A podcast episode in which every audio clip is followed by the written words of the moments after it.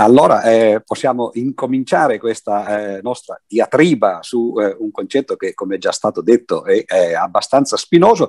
Io metto subito naturalmente le mani avanti perché devo dire, io sono un logico matematico e l'interesse che ho nella questione della razza, così come quella del genere, perché poi vedremo che le due cose vanno praticamente in maniera parallela, dicevo, l'interesse che ho in questo argomento è semplicemente di natura logica, cioè mi interessano le definizioni, mi interessa sapere quando si usa una certa parola, come la si usa e soprattutto far vedere, sottolineare che una stessa parola viene usata in contesti diversi, in maniere completamente diverse, e quindi non si può dire, per esempio, come è stato accennato, che per esempio nel caso delle razze ormai la comunità scientifica è d'accordo sul fatto che delle razze non bisogna parlare, perché non è affatto così. Dipende da cosa significa, appunto, per comunità scientifica, e spesso si confonde la comunità scientifica con una visione culturale molto più ampia, che spesso con la scienza non ha nulla a che fare. Però, poiché siamo in un contesto filosofico, appunto, FilosofArti, io direi di partire dalla lontana, da molto lontano, per far notare come il problema delle razze, non soltanto delle razze, delle specie, dei generi, di tante altre cose, non è altro che una versione moderna di un problema antico che nel Medioevo era centrale nella filosofia scolastica, che è il cosiddetto problema degli universali.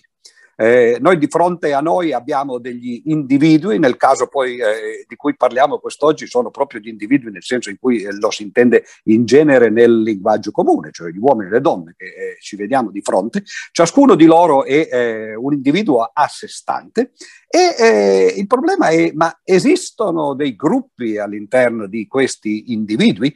Tanto per cominciare, io ho appena citato la parola uomo e su questo forse nessuno ha da discutere e nessuno ci pensa, ma anche il concetto di umanità, cioè di specie umana, in realtà è un concetto che è abbastanza problematico. Anzi, più in generale si potrebbe dire che è problematico il concetto di specie nella biologia moderna.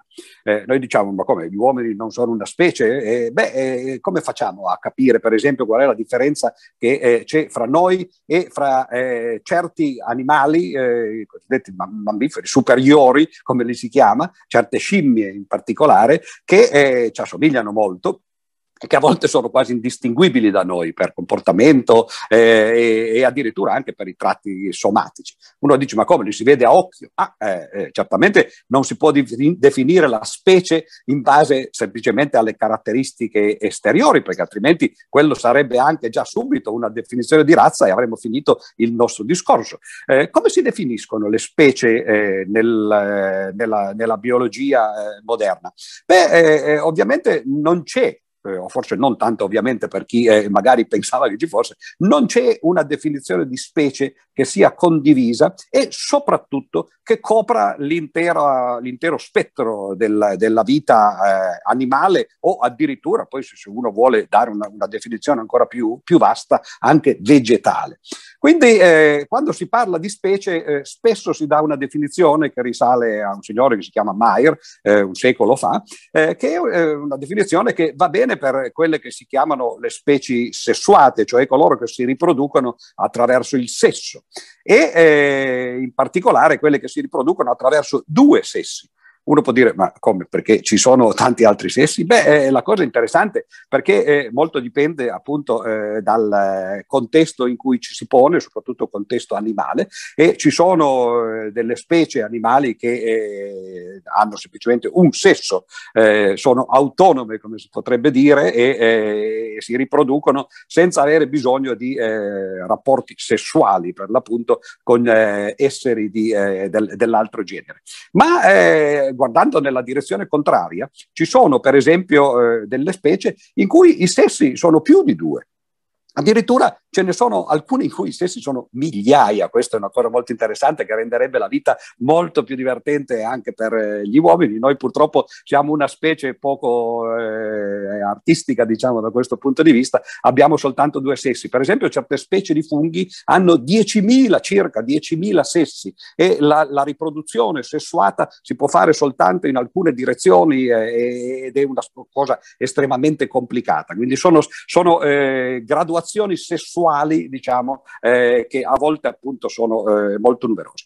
Noi comunque apparteniamo a una famiglia di mammiferi che si riproduce sessualmente attraverso 2 sessi, no? E quindi si può dire che siamo di una specie diversa da altre quando i nostri individui sono in grado, maschi e femmine, di riprodursi e di fare una prole che a sua volta è in grado di riprodursi. Quindi sono capaci di riproduzione e di produrre degli offspring, come si dice, delle discendenze che a loro volte siano feconde, no?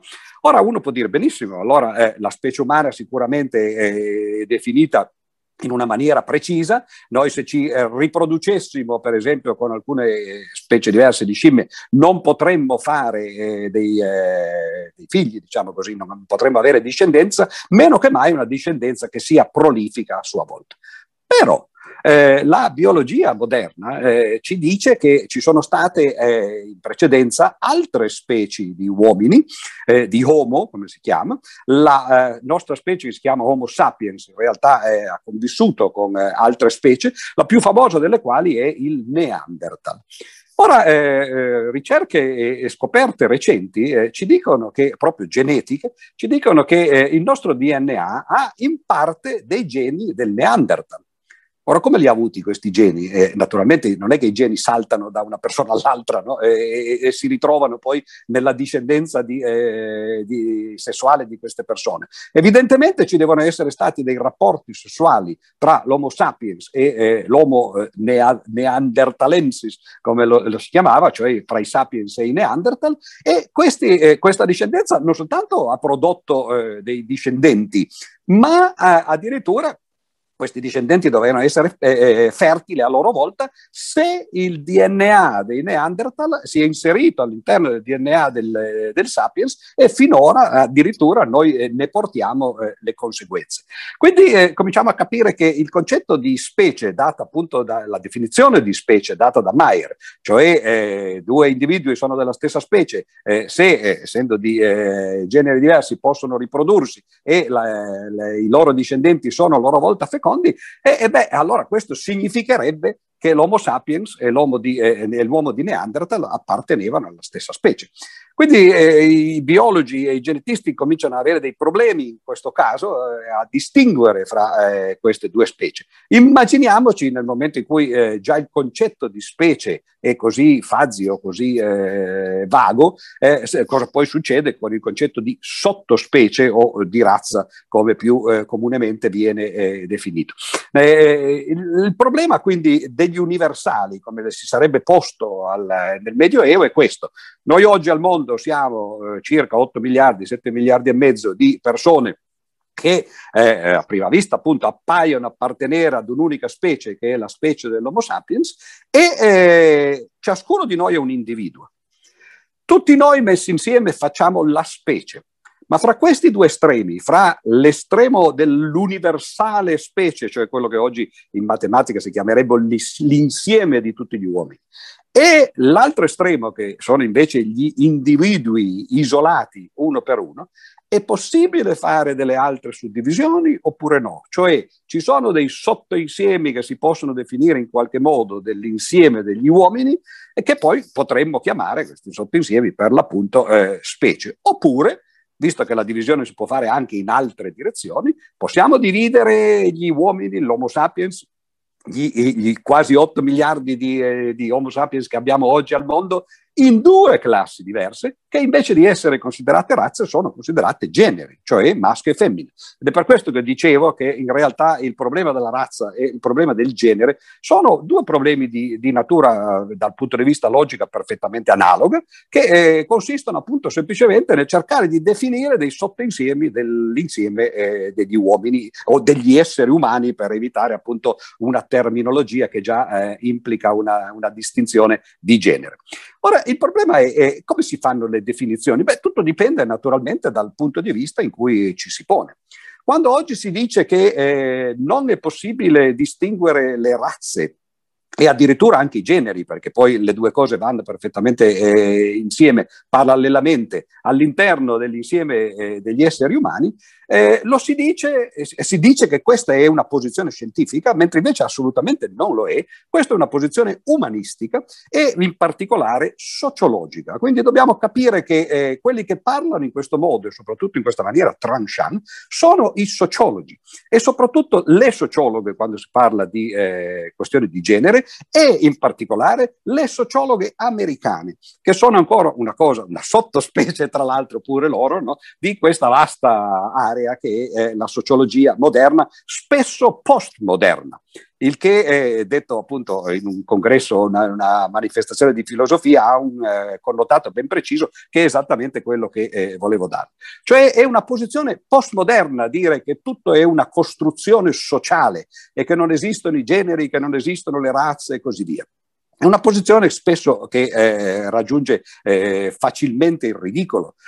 Faccio un esempio, tanto per appunto essere chiaro, proprio la sociologia americana già da decenni, questo ormai già dagli anni 70, arriva addirittura a dire che anche la storia, come viene insegnata nelle scuole, nelle università, eccetera, è un costrutto sociale, no? Sappiamo tutti che ovviamente la storia, per esempio, come dicevano già gli antichi, è raccontata dai vincitori, quindi naturalmente non si deve prendere come oro colato, ma qui l'attenzione va in una direzione diversa, cioè si dice che la storia è un costrutto sociale ed è un costrutto di genere. E la cosa ridicola a cui accennavo è che potete controllare, tra l'altro andando addirittura su Wikipedia inglese, naturalmente perché le due parole sono inglesi, queste sociologhe americane sostengono dagli anni 70 che la dimostrazione, o una delle dimostrazioni, una delle prove che la storia è una storia maschile e raccontata dal punto di vista maschile è nel nome stesso di storia, che in inglese si chiama history. E loro dicono his è un pronome naturalmente maschile, e quindi dobbiamo smetterla con questa history e incominciare invece una visione della storia femminile che si chiama her story. E questo, vedo che qualcuno sorride naturalmente sul video, e la cosa fa effettivamente ridere, ma andate su Wikipedia inglese e vedrete che ci sono pagine dedicate alla her story, no? Ora, questa è una posizione appunto sociologica, e l'idea appunto di negare l'esistenza delle razze da una parte e l'esistenza dei generi sessuali dall'altra si basa proprio sul fatto che i sociologhi pensano che ci siano definizioni semplicemente basate su criteri sociologici. Per esempio, le razze sono insiemi di persone che condividono la stessa cultura, la stessa storia, appunto, alla quale ho accennato adesso, la stessa lingua di cui invece parlerà poi Andrea Moro tra poco, e così via. Queste cose sono tutte ovviamente posizioni sociali, e poiché sono molto vaghe e hanno confini, diciamo, estremamente poco ben definiti, dunque non si può parlare né di generi da una parte né di razze dall'altra. Ora, questo può andare bene, naturalmente, se uno è un sociologo, no, può essere contento, però bisogna stare molto attenti, perché questo con la scienza non ha nulla a che fare. La sociologia non è una scienza, è una parte ovviamente della cultura umanistica. Un'altra parte di questa cultura umanistica, e qui sto spostandomi pian piano perché quello che vorrei fare in questo breve intervento di una mezz'oretta è far vedere che ci sono moltissime posizioni diverse a seconda appunto del contesto umanistico o scientifico in cui uno si pone. Una disciplina diversa dalla sociologia, che si interessa dei gruppi, come dice la stessa parola, e la psicologia, che invece si interessa più degli individui. Anche gli psicologi hanno i loro dubbi sull'esistenza delle razze da una parte e dei generi soprattutto dall'altra. Oggi è molto di moda parlare del fatto che indipendentemente da tutte le altre considerazioni e caratteristiche oggettive che una persona può avere, quello che importa è ciò che essa sente di essere.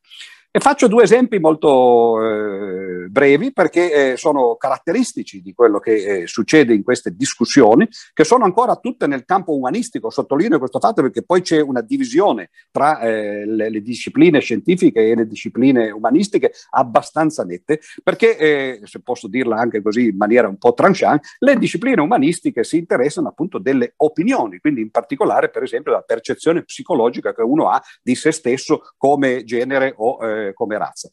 Mentre invece le discipline scientifiche si interessano più di quelli che vengono chiamati i fatti, cioè in un certo senso le considerazioni umanistiche sono soggettive e quelle invece scientifiche sono oggettive. Sono sicuro che il pubblico di FilosofArti non sarà completamente d'accordo con questa mia posizione, che è la posizione ovviamente di uno che appartiene a una delle due divisioni, ma tant'è, quando parlo io naturalmente no, io dico quello che penso e poi eventualmente ci sarà un dibattito. Dicevo, volevo fare due piccoli esempi. Il primo esempio è di un signore che si chiama Bruce Jenner, che quasi significa gender, no? Ma si chiama Jenner, no? Che è un signore che è diventato famoso nel 1976 perché vinse le Olimpiadi del 76 in una disciplina che è una disciplina terribile, cioè che mette insieme 10 gare di atletica leggera, si chiama Decathlon, come tutti saprete. Questo signore non solo vinse l'Olimpiadi, ma fece il record mondiale, ovviamente nei maschi, no? Di questa disciplina. Nel corso della sua vita questo signore è stato sposato 3 volte, ovviamente con delle donne, ha avuto 6 figli da queste donne, non ha mai fatto operazioni chirurgiche di cambiamento di sesso, non ha mai fatto nemmeno trattamenti chimici, ormonali per esempio, che cambino l'equilibrio appunto ormonale della sua personalità, quindi a tutti gli effetti è un uomo da tutti i punti di vista. Però lui dice di considerarsi e di sentirsi una donna. Ora, la cosa naturalmente non si può confutare. Se lui si sente una donna, no? Questa è una sua posizione personale, psicologica, no? Ma questo non significa che soltanto per il fatto che uno si sente qualche cosa, poi in realtà lo sia quel qualche cosa. E infatti da tutti quegli altri punti di vista, ai quali poi adesso arriveremo in maniera leggermente più precisa, Jenner è un uomo che però si sente donna, si veste da donna, è diventato uno dei grandi portavoce, diciamo così, della transessualità, cioè di coloro che dicono che nonostante gli aspetti oggettivi c'è un aspetto soggettivo che è la propria percezione di se stessi. Nel caso delle razze c'è un esempio analogo di una signora che si chiama Rachel, non ricordo il cognome in questo momento, no? Ma questa signora invece è una signora bianca che per molti anni della sua vita è rimasta bianca, i suoi genitori sono bianchi, che ad un certo punto ha deciso o ha cominciato a sentirsi invece di razza, come la si voglia chiamare, nera. Ora, come è stata scoperta questa signora? Perché ovviamente nessuno si interessa dei casi personali delle persone finché non diventano pubblici. È diventata pubblica questo caso, Domesil credo che si chiami o qualcosa del genere, e è diventata pubblica perché questa signora, che all'apparenza oggi effettivamente sembra di etnia nera, cioè ha i capelli diciamo così molto mossi, come di moda appunto in certi gruppi afroamericani, ha la pelle abbastanza scura a differenza di come ce l'aveva prima, perché evidentemente in parte c'è del trucco, non c'è stato nessun cambiamento genetico. Era diventata la portavoce di un gruppo appunto di politico di afroamericani, i quali, quando hanno scoperto che in realtà questa signora che diceva di avere dei genitori neri è stata diciamo così smentita, perché i veri genitori, quelli biologici bianchi, sono andati in televisione e hanno dichiarato che in realtà questa signora era figlia loro, c'è stato uno scandalo da tutte e due le parti. Perché i bianchi dicono: ma come, tu ti vuoi far sentire nera, ti vuoi presentare come nera quando in realtà sei bianca, e i neri che dicono: ma come, noi non ci vogliamo far rappresentare da qualcuno che invece non è dei nostri, ma è in realtà un intruso. Quindi addirittura ci sono state delle denunce penali con processi, eccetera. Questi sono due tipici esempi, da una parte di un uomo che dichiara di sentirsi donna psicologicamente, dall'altra parte di una bianca che dichiara di sentirsi nera. Anche qui, se uno vuole farlo, non credo che dal punto di vista sociale ci debba essere nessuna preclusione nei confronti di queste persone. Ognuno si sente come vuole, no? E ha il diritto di comportarsi socialmente, appunto, come una donna se è un uomo, oppure come una nera se è una bianca, e così via. Ma questo non significa che lo è. Per esempio, è noto in medicina che c'è una patologia che si chiama la sindrome dell'arto mancante, che è stata scoperta nello scorso secolo nelle guerre, quando per esempio i feriti di guerra avevano delle ferite gravi, per esempio avevano perso un braccio o una gamba per una bomba o per un'azione di guerra, che invece continuano a mantenere la percezione dell'arto mancante, che è una cosa terribile. Per esempio Oliver Sacks ha raccontato alcuni di questi casi clinici, di gente per esempio che dice: io sto soffrendo terribilmente perché ho il prurito nell'arto mancante e non riesco ovviamente a grattarmi questo prurito perché l'arto non c'è, no? Ora, questo è un tipico esempio. Queste persone sentono di avere un arto che loro non hanno, ma l'arto non c'è.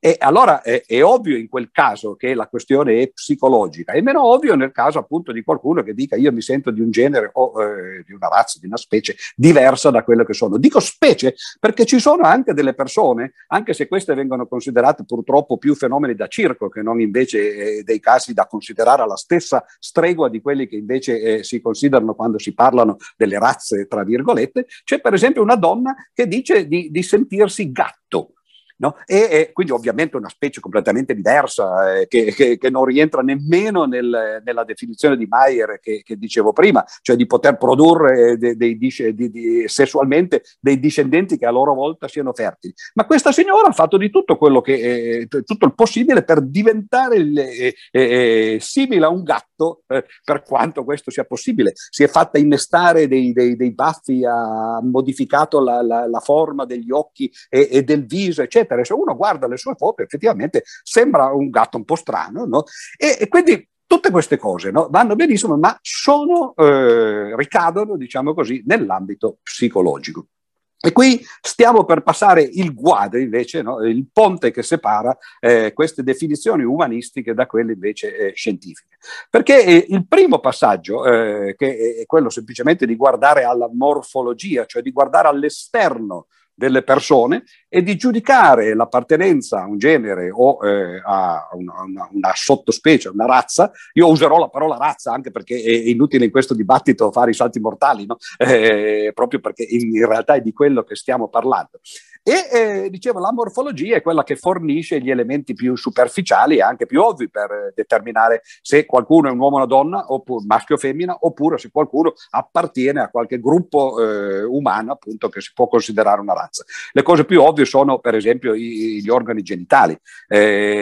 Quando uno ha la formazione degli organi genitali maschili oppure femminili, il modo in cui il sesso viene determinato ad esempio alla nascita è per l'appunto quello: si guarda dall'esterno e se non ci sono malformazioni, naturalmente possono sempre accadere malformazioni, e soprattutto possono accadere delle situazioni in cui la cosa non è così chiara. E allora queste però sono eccezioni, no? Che naturalmente magari potremmo discutere poi in un altro momento, cioè l'ermafroditismo ad esempio da una parte, oppure l'ermafroditismo significa che ci sono in realtà tutti e due i caratteri sessuali sia maschili che femminili nello stesso momento.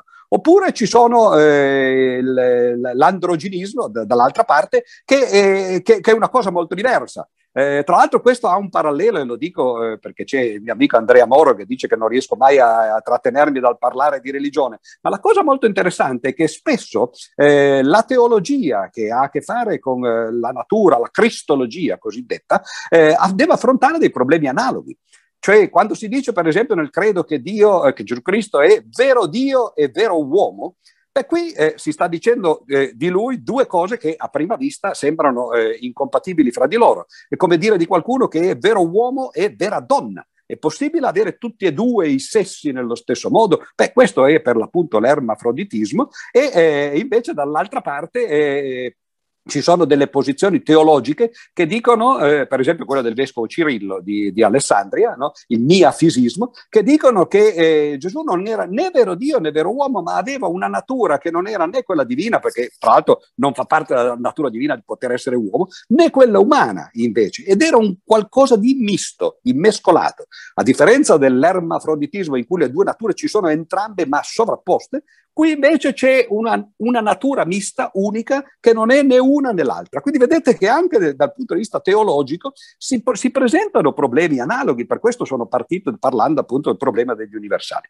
Ma quando si entra nel campo scientifico, poi ovviamente si può andare anche molto più a fondo, che non soltanto l'apparenza che può apparire dal di fuori, per l'appunto di vedere gli organi genitali in un caso, oppure di vedere il colore della pelle, o il colore degli occhi, che è stato usato spesso per decidere se una persona, per esempio, era ad esempio proprio di razza ariana, perché poi era quello uno dei modi, che risale tra l'altro a Linneo, perché era Linneo che considerava il colore degli occhi come uno dei caratteri essenziali per distinguere fra le varie popolazioni. Andando più nel profondo si può andare alla anatomia, che è una cosa un po' più complicata, e allora qui si può andare a vedere se a parte l'aspetto esteriore, per esempio, degli organi sessuali nel caso del genere, o semplicemente della pelle o di certi tratti somatici nel caso delle razze, ci sia qualche cosa di più profondo. Per esempio la presenza dell'utero o così via. È noto ad esempio che gli esponenti o gli individui di certe razze, io appunto come ho detto uso questa parola così tranquillamente in questa discussione, gli esponenti di certe razze ad esempio si comportano bene in certi sport e male in altri. Quando uno guarda le Olimpiadi ad esempio si accorge che sul podio delle gare di atletica, soprattutto mezzofondo ad esempio, ci sono sempre soltanto individui di razza nera. E quando invece si guarda il podio delle gare di nuoto è esattamente contrario, ci sono individui di razza bianca. Quindi qui evidentemente c'è una differenza che non è soltanto legata al colore della pelle, ma deve essere legata all'anatomia più in generale. Per esempio nel caso del nuoto è probabilmente il peso specifico del corpo, cioè legato al rapporto fra la massa muscolare e la massa ossea, no? E così via. Quindi si entra più nel dettaglio e si possono distinguere gli individui in quel modo. Addirittura talmente si possono distinguere che i paleontologi, quando scoprono un osso, magari un pezzo di osso, a volte ci fanno vedere un pezzettino di osso e dicono questo appartiene a questa specie, questo appartiene a questa altra varietà, no? E così via. Quindi non parliamo dei crani che ovviamente distinguono chiarissimamente l'uomo dalla donna, oppure il Neanderthal dall'Homo sapiens e così via. Quindi anche qui si sta andando sempre più nel profondo, diciamo, per la definizione dei generi da una parte e delle razze dall'altra. Ci sono addirittura livelli chimici ai quali si può andare, e questo nel caso del genere oggi è estremamente usato, cioè coloro che vogliono cambiare sesso, tra virgolette, o decidere, per esempio un uomo che vuole diventare donna, i transessuali, possono farsi fare delle cure ormonali. Sappiamo che gli ormoni maschili e femminili, che derivano principalmente appunto dagli organi sessuali, cioè dai testicoli in un caso e dagli ovuli nell'altro caso, sono in una proporzione molto diversa tra i maschi e le femmine, lo sono anche in proporzioni un po' più complicate nei gruppi etnici, quindi nelle razze, e quindi ci sono dei test chimici che si possono fare per distinguere i generi in un caso e le razze dall'altro. Addirittura questi test ormai vengono fatti perché c'è il problema dei transessuali che si presentano alle Olimpiadi. È un problema grosso perché ovviamente la conformazione fisica dell'uomo è diverso da quello della donna, e ci sono stati casi ormai a livello agonistico alto, cioè addirittura si sta arrivando alle Olimpiadi e il Comitato Olimpico sta cercando di decidere quali debbano essere i criteri per distinguere se un uomo è un uomo oppure una donna, e quindi possa gareggiare nelle competizioni femminili o in quelle maschili. Ci sono dei video stupefacenti di persone che dichiarano di essere donne, per esempio, e che poi fanno, in questo caso particolare di quelli che ho visto io recentemente nei campionati americani, fanno la corsa ad ostacoli e vincono a mani basse, naturalmente, nei confronti delle donne, le quali sono molto seccate, perché dicono: ma questo è come un doping, però di natura fisiologica. E da ultimo, questo è l'ultimo criterio che si può usare per distinguere i generi da una parte e le razze, diciamo così, dall'altra, c'è il DNA, la genetica, no? Ora, alcuni genetisti, ma qui io voglio sottolineare che sono pochissimi i genetisti che dicono che non è possibile distinguere le razze attraverso il DNA. Sono genetisti che spesso sono impegnati politicamente per motivi anche, tra l'altro, più che encomiabili, motivi che sono stati citati nell'introduzione. L'idea, molto ingenua naturalmente, che dicendo che non ci sono i sessi si elimina il sessismo, e dicendo che non ci sono le razze si elimina il razzismo. Cosa peraltro assurda, perché poi sappiamo benissimo che sia i generi che le razze vengono individuati dalle persone, dalla massa, diciamo così, in base a criteri che sono quelli che ho citato in precedenza: il colore della pelle, la conformazione del corpo e così via. E quindi sicuramente dire che non ci sono dal punto di vista genetico o i generi, o cosa che ancora non si fa, o le razze, cosa che invece qualcuno fa, ovviamente non elimina i comportamenti sociali che derivano da altre cose. Ma per smentire da un punto di vista pratico queste posizioni di questi genetisti che dicono che non è possibile distinguere le razze attraverso i test genetici, anzitutto in qualche modo si confutano da soli, perché dicono spesso, quando facciamo il test del DNA, facciamo la sequenzazione del DNA, ci accorgiamo che noi non siamo di una razza, perché siamo per il 30% asiatici, per il 20% inglesi, per il 40% sudamericani, e allora uno dice: ma scusa, se si possono fare le percentuali addirittura di quale razza uno appartiene, no? Certo, se uno dice che non c'è nessuno che sia al 100% di razza pura, come si sarebbe detto appunto nell'ideologia, che si vogliono confutare con queste posizioni un po' ingenue. Questa è una cosa ovvia, lo sappiamo tutti che nel nostro DNA ci sono, per esempio, geni che arrivano da animali, addirittura da virus e così via, quindi la purezza non esiste.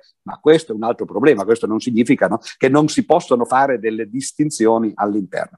Ma dicevo, quello che taglia la testa al toro è che il motivo principale, e con questo appunto concludo questa breve carrellata, il motivo principale per cui si nega l'esistenza delle razze, perché sappiamo tutti che negli anni 30 del Novecento, con l'avvento del nazismo, ma già anche prima, perché il razzismo è ovviamente molto precedente, pensiamo alla Russia, per esempio, zarista, pensiamo all'America, perché poi i nazisti spesso hanno mutuato dalle leggi americane le loro leggi razziali. Ebbene, dicevo, la concentrazione che c'era dell'attenzione era su quella che veniva chiamata la razza ebrea. Ebbene, la cosa sorprendente è che mentre tutti poi in Europa, con la nostra cattiva coscienza di europei che siamo stati razzisti e spesso anche nazisti o fascisti, no, nel passato, ebbene, invece di appunto noi non osiamo dire che gli ebrei sono una razza, ma loro invece non solo lo dicono, ma ci tengono. E addirittura la Corte Suprema israeliana lo scorso anno, nel 2020, ha ammesso i test del DNA per coloro che vogliono diventare israeliani, che vogliono prendere la cittadinanza israeliana. C'è la famosa legge del ritorno che permette agli ebrei, che sono ebrei da una, due o tre generazioni a seconda dei casi, di prendere la cittadinanza israeliana. E ormai sono ammessi i test del DNA per dimostrare che è un ebreo. Allora, se sono ammessi i test del DNA, vuol dire che gli israeliani perlomeno credono che non solo esista una razza ebrea, ma che sia addirittura possibile definirla attraverso test del DNA. Che fanno che cosa? Beh, naturalmente due esempi brevissimi. Uno è il famoso cromosoma Y, cosiddetto di Aronne, che è un cromosoma che in qualche modo isola all'interno del gruppo ebreo quelli che vengono chiamati i leviti, il cromosoma sacerdotale, per questo lo si chiama cromosoma di Aronne. E poi naturalmente i test si fanno soprattutto sui mitocondri, che sono quelle parti che vengono trasmesse non per via paterna come i cromosoma Y, bensì per via materna. Il motivo è ovvio, perché l'ebraismo si trasmette ufficialmente, anche la nostra legge italiana per dare il certificato di appartenenza alla comunità ebraica richiede che si sia figli di madre ebrea da almeno 3 generazioni, no? Questo però si trasmette per via materna, quindi si fanno test sui mitocondri, e addirittura all'interno dei vari gruppi ebrei ci sono dei sottogruppi.